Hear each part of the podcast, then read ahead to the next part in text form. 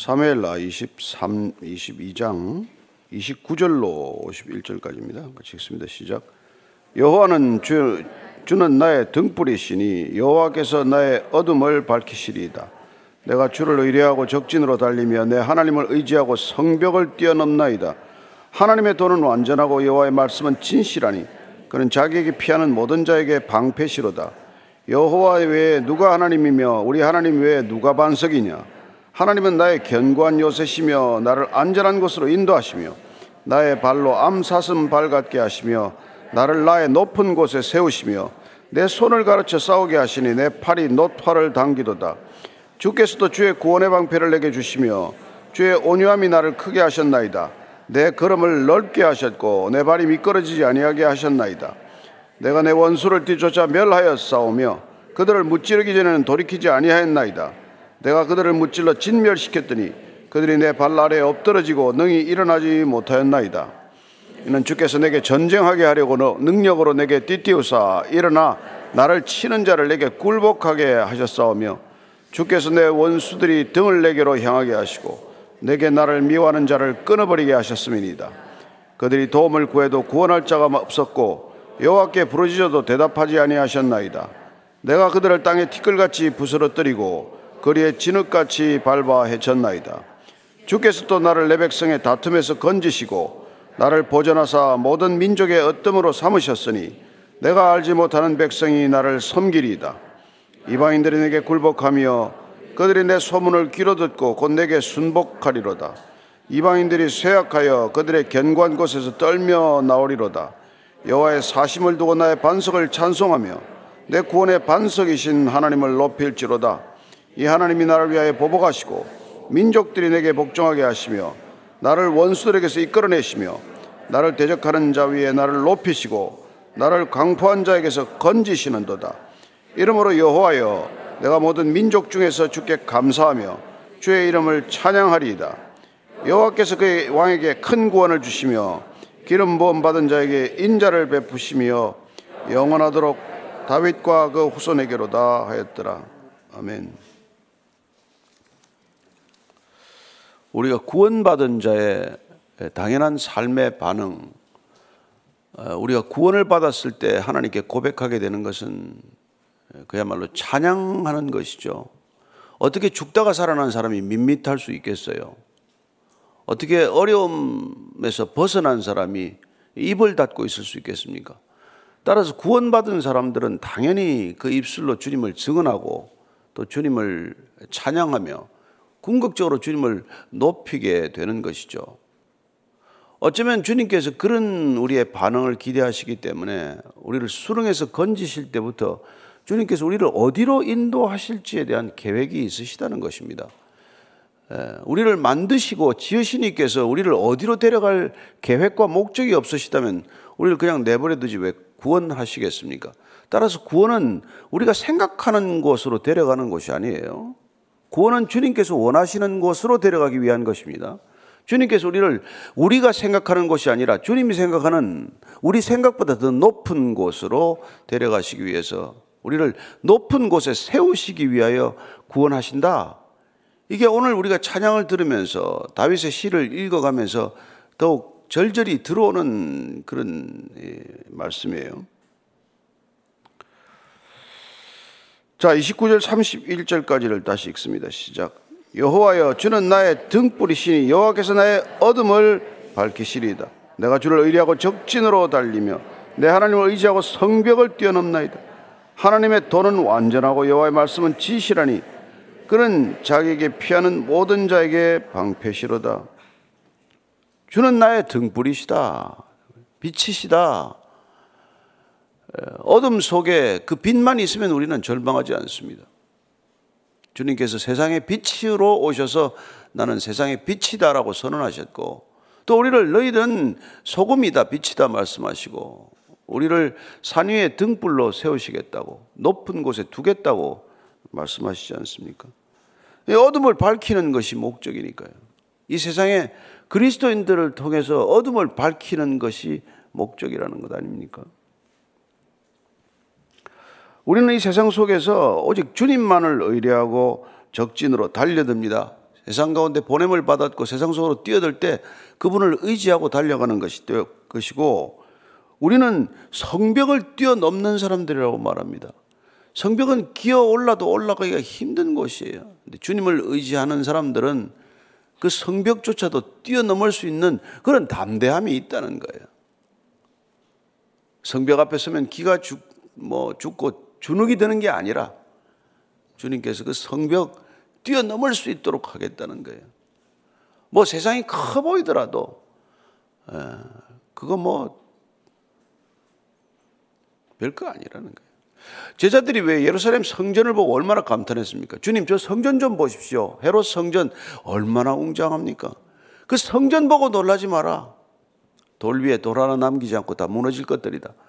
뭐 인간이 지은 것들 보고 그렇게 감탄하지 마라. 다 무너질 것들이다. 그래서 사실 제가 좀 박물관을 그렇게 좋아하지 않아요. 뭐다 무너진 것들 조각 갖다 놓고 말이죠. 예. 아니면 그게 의미가 없다는 게 아니라 역사를 되돌아보고 우리의 흔적들을 뭐 이렇게 돌아보는 게 뭐 나름대로 의미가 있겠지만 거기 너무 빠져서 말이죠. 뭐 그걸 뭐, 뭐, 뭐 수많은 돈을 주고 사고 뭐 어쩌고. 지금 당장 뭐 죽어가는 사람이라도 나 살리는 게 낫지. 거기다가 돈을 그렇게 써야 마땅한가 생각이 드는 거죠. 뭐 본인들 투자하는데 제가 뭐 보태준 것도 없습니다. 뭐 그런 건 없지만 하나님의 돈은 완전하다. 말씀은 진실하다. 그래서 자기에게 피하는 자에게 방패다. 하나님께 피할 때 우리는 그분이 방패라고 할 때 뭐가 방패라고요? 그분의 말씀이 방패예요. 예. 그분의 말씀은 완전합니다. 그분의 말씀은 진실하답니다. 이 땅에 무슨 진실이 있겠어요?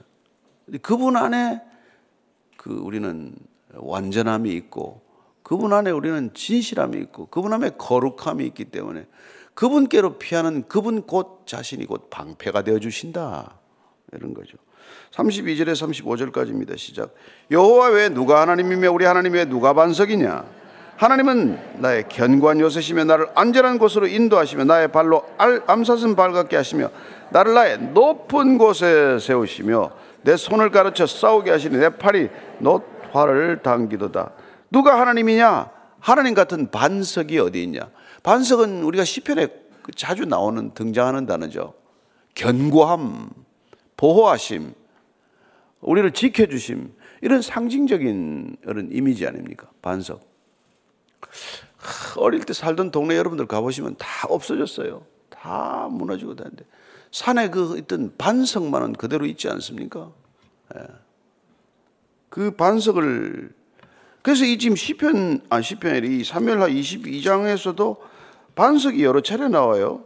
3절에 보면은 내가 피할 나의 반석의 하나님이시오. 반석의 하나님이다. 그 뭐 변하거나 흔들리거나 이러지 않고 그냥 그 자리에 늘 그렇게 굳건하게 서 있는 그런 이미지를 떠올리는 거죠. 예, 반석의 하나님.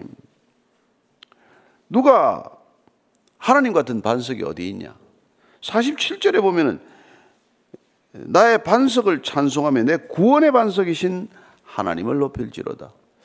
저는 하나님이 늘 여러분에게 반석처럼 든든하기를 바랍니다. 하나님은 불안하지 않아요. 하나님은 흔들리지 않습니다.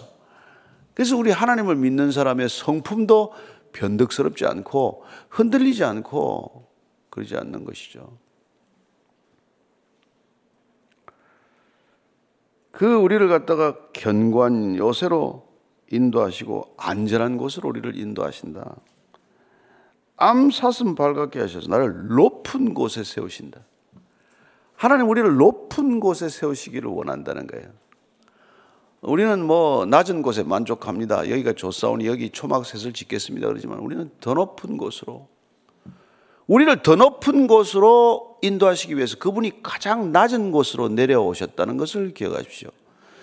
그분이 우리를 저 높은 정상으로 인도하기 위하여 사망의 음침한 골짜기로 내려오셨다는 것을 기억해야 합니다.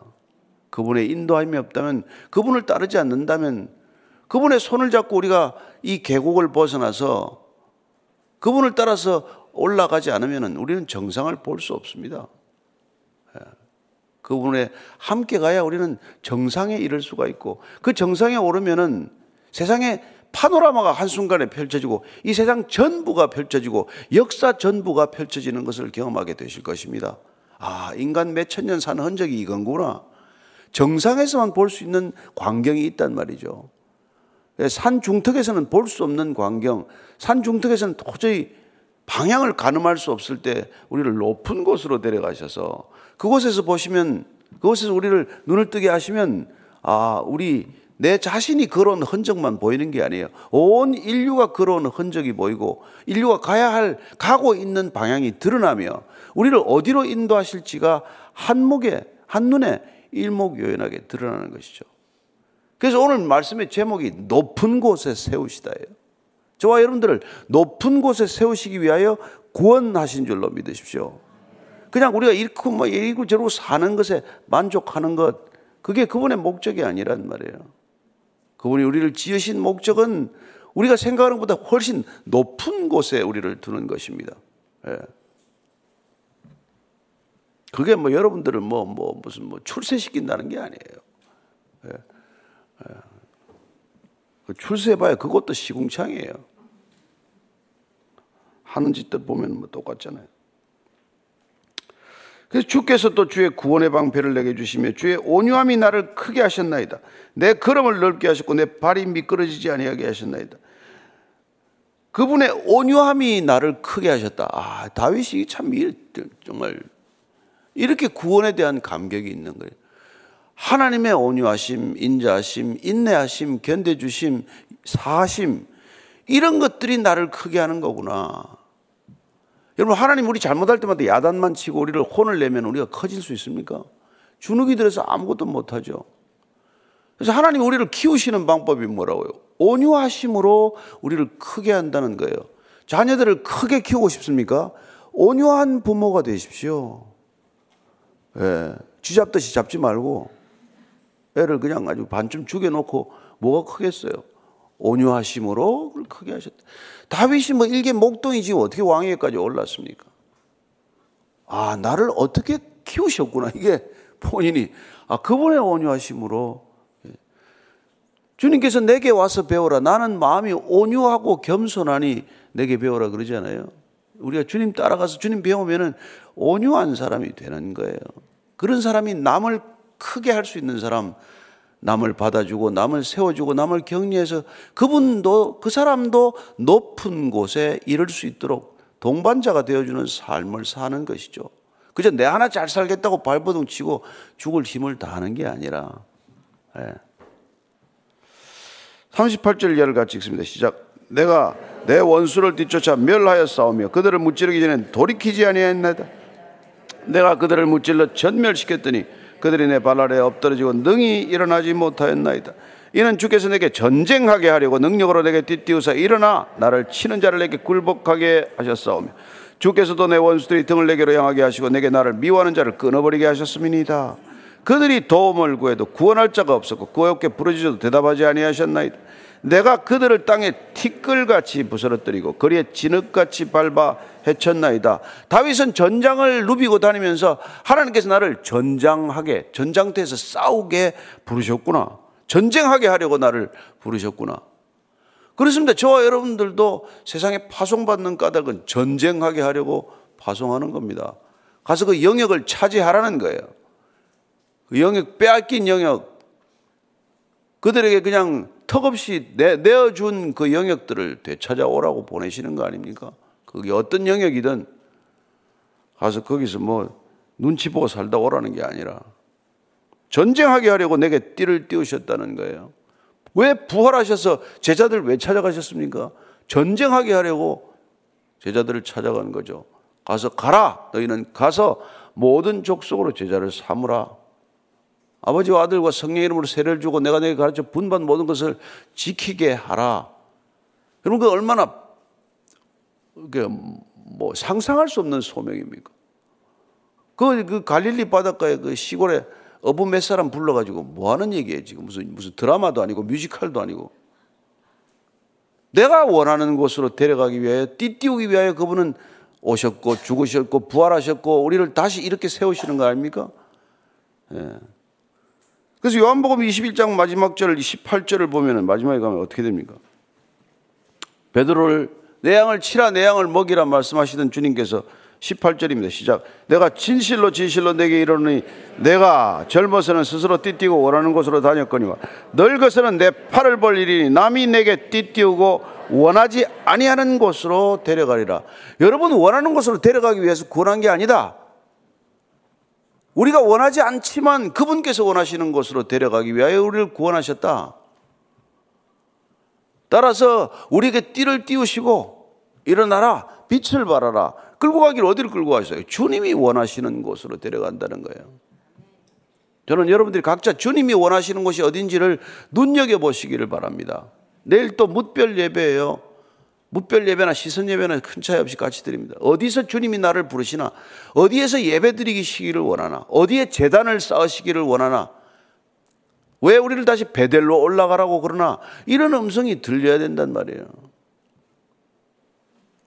그저 우리가 조사오니 여기서 맨날 뭐, 여기 앉아가지고 그냥 뭐, 뭐, 뭐, 찬양이나 하고 뭐, 또 뭐, 다 하고 다 좋지만은, 우리가 은혜되는 예배 속에 젖어서 우리가 그냥 교회 폭 파묻혀 지내라고 부른 게 아니고 우리가 띠를 띄우셔서 그분이 원하시는 곳으로 우리를 데려가고자 한단 말이죠.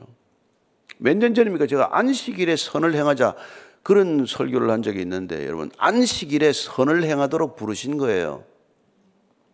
주일에 우리를 선한 길로 인도하시기 위해서 부르신 거라고요. 교회 하루 종일 거기서 봉사만 하라고 부른 게 아니라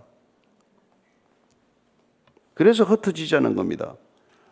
우리가 원하는 곳에 있지 않고 주님이 원하시는 곳으로 띠띠워 우리를 데려가소서 순종하고 따르겠나이다. 예. 그렇게 갈 때 혼자 갑니까? 우리 능력으로 갑니까?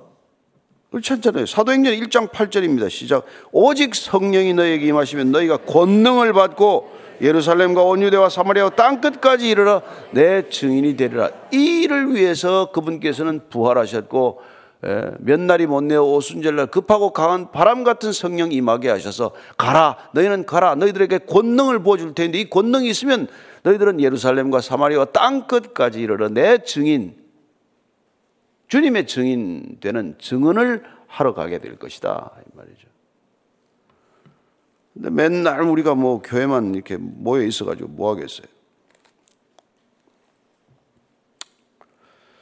그래서 가서 이렇게 하라는 거예요. 뭐 원수들이 등을 돌리게 하라는 거예요. 아유, 저 자만 또 왔네. 또 와서 또 예배 드리자네. 아이고, 지긋지긋하다, 뭐 이러고. 근데 그렇게 하면 어떻게 그들이 도움을 청할 데가 없단 말이에요. 너희들이 그러면 도움을 청할 데가 없다. 부르짖어도 대답할 뿐이 없다. 네? 그렇게 된다는 걸 알려줘야 된다는 거예요. 너희들이 하나님께 예배를 드려야 하나님의 이름을 다시 불러야 이 세상이 지금 이 지경에 이런 것은 하나님의 이름을 부르지 않기 때문이다. 하나님을 외면하고 하나님을 거부하고 하나님 없다고 하다가 지금 이 지경에 이런 것이다. 그렇게 많이 가지면 뭐하고 많이 먹으면 뭐하냐? 살만 찌지. 44절부터 46절까지입니다. 시작. 주께서 또 나를 내 백성의 다툼에서 건지시고 나를 보존하사 모든 민족의 어뜸으로 삼으셨으니 내가 알지 못하는 백성이 나를 섬기리다.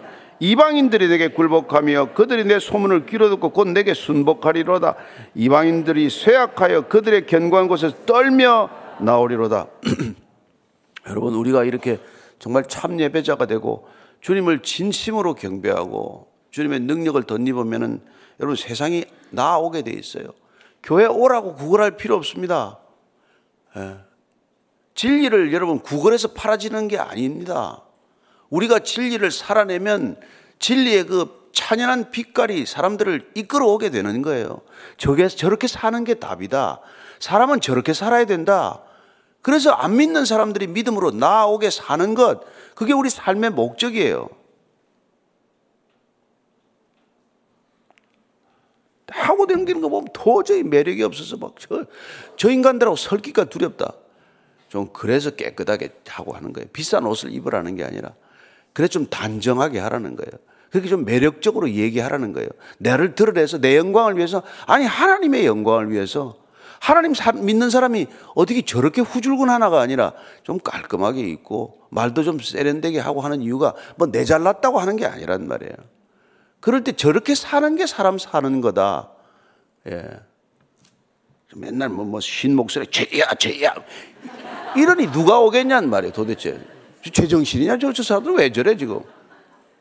그럼 골방에서 죄여, 죄여 삼창을 하든지 부르지든지 하는 건 좋지만, 예? 좀 사람이 모이면은 좀 사람들 하는 대로 좀 하고 말이죠. 왜 설교만 하면 목소리가 달라져? 평소 하던 대로 하지. 그러니 누가 이걸, 저, 저, 주님을 믿겠냔 말이에요. 근데 제대로 우리가 주님을 섬겨 보십시오. 진리의 삶을 살아 보십시오. 야 저거구나, 저거구나. 매력적이죠. 왜, 왜, 왜 우리가 너듭니까? 뭐 우리가 예수 잘 믿는 사람처럼 매력적인 게 어디 있어요? 너그럽고 관대하고 인자하고 포용심 있고 말 한마디라도 사람의 정말 마음을 편케 하고 어떻게 우리가 그렇게 예, 예, 어떻게 될 수 있어요?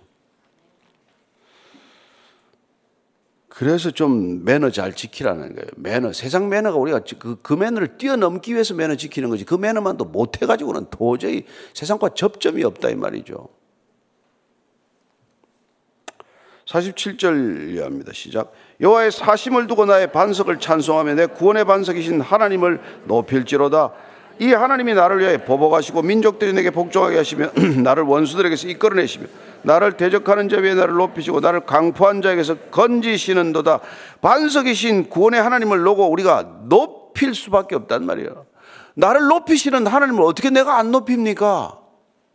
구원받은 자는 하나님을 높이는 것 말고 할 일이 없다는 걸 알게 됩니다. 우리가 높이면 하나님 높아지십니까? 아니에요. 하나님은 더 높아질 필요도 없고 높아지시지도 않아요 그러나 우리의 그 마음의 중심, 마음의 태도를 기뻐하시는 하나님을 우리가 또한 기뻐하게 된다 이 말이죠. 예. 자녀들이 뭐 부모를 뭐 아무리 존경한다고 우리가 뭐 더 높아집니까? 그게 아니에요. 예, 부모를 공경하는 자녀가 높이 될 뿐이고 하나님을 높이는 그리스도인들이 더 높아질 뿐이에요. 하나님은 그렇게 우리를 영광스럽게 하는 것이죠. 그래서 예수님을 만인이 그 앞에 무릎 꿇게 하신 거란 말이에요. 예수님께서 하나님을 영광스럽게 하셨기 때문에 하나님께서 그리스도를 영광스럽게 하셨고 그렇게 높이 세우시는 하나님을 저와 여러분이 경험하게 될 줄로 믿습니다. 50절 51절 읽고 마칩니다. 이름으로 여호와여 내가 모든 민족 중에서 주께 감사하며 주의 이름을 찬양하리다. 여호와께서 그의 왕에게 큰 구원을 주시며 기름 부음 받은 자에게 인자를 베푸시며 영원하도록 다윗과 그 후손에게로다 하였더라. 결론이 뭐예요? 아, 감사할 수밖에 없죠. 찬양할 수밖에 없죠. 감사와 찬양은 너무나 당연한 그리스도인들의 반응, 하나님을 아버지라고 부르는 믿음의 사람들의 반응일 수밖에 없다는 것입니다. 예. 특징이 뭐예요? 예수 믿는 특징이 뭡니까? 입만 열면 감사하다 아닙니까? 세상 사람들이 입만 모으면 불만 투성이 아닙니까? 근데 우리는 감사하는 것밖에 할 일이 없단 말이에요. 감사의 조건을 생각하면 뭐, 뭐 50개, 100개가 아니잖아요. 예. 정말 여러분들이 한 호흡에도 감사할 수 있고, 한 걸음에도 감사할 수 있고, 한 눈길에도 감사할 수 있고, 하루 종일 감사할 수 있습니다. 그 감사의 모든 조건들이 찬양이 또한 될 줄로 믿습니다. 우리 입술에 감사와 찬양이 떠나지 않는데 어떻게 하나님이 우리를 영광스럽게 하지 않겠어요? 여러분들이 정말 입만 열면 감사가 쏟아지게 하시고 예, 입술을 열면 찬양이 쏟아지게 하십시오. 예, 인생은 그럴 만큼 가치 있습니다. 우리 믿음은 그럴 만한 값어치가 있는 것입니다. 우리의 소망은 그럴 만한 차고 넘치는 이유가 있는 것입니다. 하나님을 감사하고 하나님을 찬양하고 이 입술에 불만은 그냥 흔적도 없이 쫓아내십시오. 뭐가 불만이고 뭐가 없고 없다고 말하지 마십시오. 다만 여러분 눈에 안 보일 뿐이에요. 없는 거 없습니다. 이렇게 살면 하나님께서 우리 인생을 통해서 하나님이 더욱 더 영광을 받으실 줄로 믿습니다. 믿음이 전해질 줄로 믿습니다. 예, 우리를 복의 통로로 사용하실 것이고 언약의 통로로 사용하실 것입니다. 하나님의 말씀이 우리를 통해서 이루어지는 것, 언약 백성의 정체성을 우리를 통해서 회복하는 것보다도 하나님은 더 기뻐하시는 일이 없다는 것, 기억하는 또 한 주간이 시작되기를 바랍니다. 내일 묻별로 다시 예배드리게 될 것입니다. 통독반 예배, 가정 예배 기본입니다. 그러나 우리가 시선을 들어서 어디를 바라보고 또 나아갈 것인가? 그곳에서 주님의 발걸음을 따라서 재단을 쌓는 엘 베델의 재단이 되기를 축복합니다. 오늘 기도할 때 하나님 눈을 들어 하늘을 바라보게 하소서. 눈을 들어 주의 시선을 따르게 하소서. 주님 시선 머무르는 곳에 내 발걸음 머물게 해 주옵소서. 한번 같이 같이 기도하십시다. 하나님 주님께서 우리의 걸음을 들어서 내가 너를 띠띠워서 내 자신이 원하는 곳이 아니라 내가 원하는 곳으로 너를 데려가겠다. 너는 믿기만 하라. 너는 순종하기만 하라. 그러면 내가 이 세상에 크고 비밀한 일을 보게 될 것이다 약속하셨습니다. 주님, 주님의 손길을 의지하여 나아가는 주일이 되게 하시고 주님의 인도하심을 따라가는 발걸음 되게 하셔서 주님, 주님의 시선이 머무르는 곳, 주님의 발길이 머무르는 그곳에서 다시 한번 재단이 쌓여지는 것을 보게 하시고 저희들이 쌓은 투박한 돌 재단, 다듬지 않은 돌로 쌓은 그 베델의 재단이 하나님께서 가장 기뻐하시는 재단 되게 하여 주시옵소서. 하나님 아버지, 입이 만 개라도 그 만입 다하여 감사하고 찬송하겠다는 그런 기도들이 있습니다. 하나님, 우리도 동일한 기도를 주님께 올려드립니다. 이 모든 입으로 평생 주님 감사하고 평생 찬양케 하여 주옵소서. 그리하여 우리가 드리는 곳마다 나아가는 곳마다 주의 재단 쌓는 귀한 믿음의 예배자 되게 하여 주옵소서. 이제는 십자가에서 참된 예배를 올려드린 우리 구주 예수 그리스도의 은혜와 아버지의 사랑과 성령의 예배케 인도하시는 놀라운 손길이 내일 하루 다시 한번 예배 자리를 쌓고자 하고 무너진 재단을 수축하자 하는 참된 그리스도의 형제 자매들 위해 지금부터 영원까지 함께 하시기를 간절히 축원하옵나이다. 아멘.